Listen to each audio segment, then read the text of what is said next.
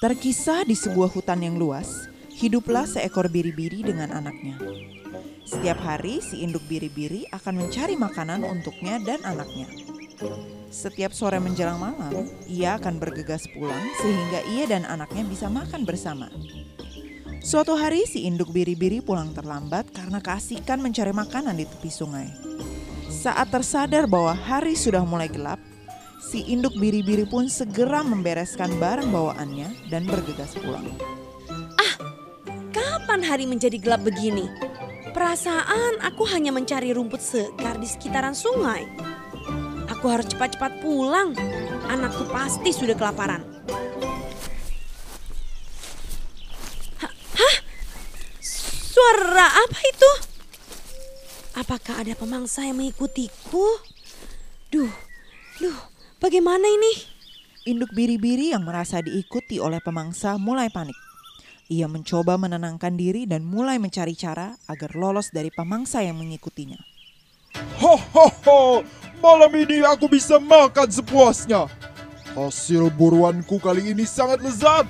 Hmm, aku masak apa ya? Apakah lebih baik aku buatkan sup atau Hei, hei, lihat-lihat dong kalau jalan. Lihat hasil buruanku jadi jatuh berserakan. Maaf, a- aku tidak sengaja. Aku sedang terburu-buru pulang untuk menemui anakku. Per- Permisi. Tunggu, berhenti di situ. Hmm, aku belum pernah melihatmu sebelumnya. Binatang apa kau ini? Apa? Kau tidak mengenali aku? Aku ini adalah induk biri-biri. Walaupun dia sendiri merasa takut, induk biri-biri merasa senang karena berhasil membuat macan tutul takut dan berlari meninggalkannya. Induk biri-biri tidak pernah menyangka idenya untuk membesarkan suaranya bisa membuat macan tutul ketakutan. Ia pun melanjutkan perjalanannya menuju rumahnya. Sementara itu, si macan tutul Bagaimana hasil bu? Ah, sahabatku, ada apa ini? Kenapa kau sampai gemetaran seperti ini? Tuh, tuh, tuh. Tadi saat hendak pulang, aku bertemu dengan binatang yang sangat menakutkan. Binatang yang sangat menakutkan. Apakah dia tinggi besar dan lebih kuat dari kau sahabatku? Ah, aku tidak tahu. Pokoknya dia bilang, dia, dia adalah induk biri-biri. Namanya saja sudah membuat bulu kuduku merinding. Induk biri-biri. Serigala tertawa sejadi-jadinya saat mendengar penjelasan sahabatnya si macan tutul. Serigala tahu benar kalau biri-biri bukanlah binatang buas. Aduh, perutku sampai sakit karena tertawa. Lihat, air mataku sampai menetes karena kebanyakan tertawa. Kenapa kau malah tertawa? Aku bercerita tentang binatang yang mengerikan.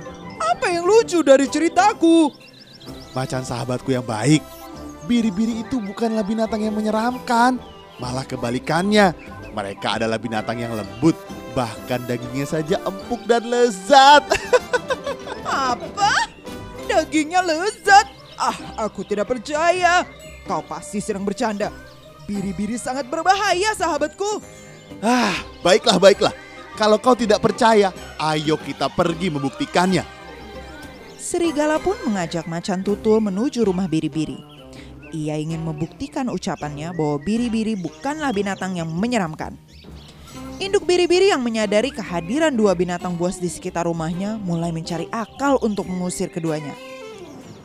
Melihat ibunya yang tampak gelisah, anak biri-biri menangis ketakutan. Aha, tapi sang induk biri-biri mendapat ide. Hei macan tutul, kenapa kau masih gemetaran seperti itu? Hmm, hmm, Sebenarnya, sebenarnya aku masih merasa takut.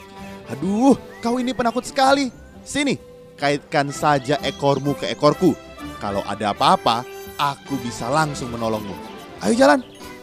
Hei, serigala. Kaukah itu? Apakah kau membawa macan tutul untuk makan malam kami hari ini? Apakah kau mendengar suara tangisan anakku ini? Ia sudah sangat kelaparan dan mau segera makan daging macan tutul. Kan, apa ku bilang? Ia pasti mau memangsa kita. Lebih baik kita kabur sahabatku. Aku tidak mau menjadi hidangan makan malam untuk biri-biri. Ah, tak, ah. Macan tutul sangat ketakutan dengan ancaman induk biri-biri. Tanpa pikir panjang, ia berlari sekencang-kencangnya. Ekornya yang terlilit ke ekor serigala membuat serigala terseret dan malah harus ikut berlari bersamanya. Induk biri-biri merasa sangat lega karena bisa mengusir dua pemangsa dari rumahnya berkat idenya yang cemerlang.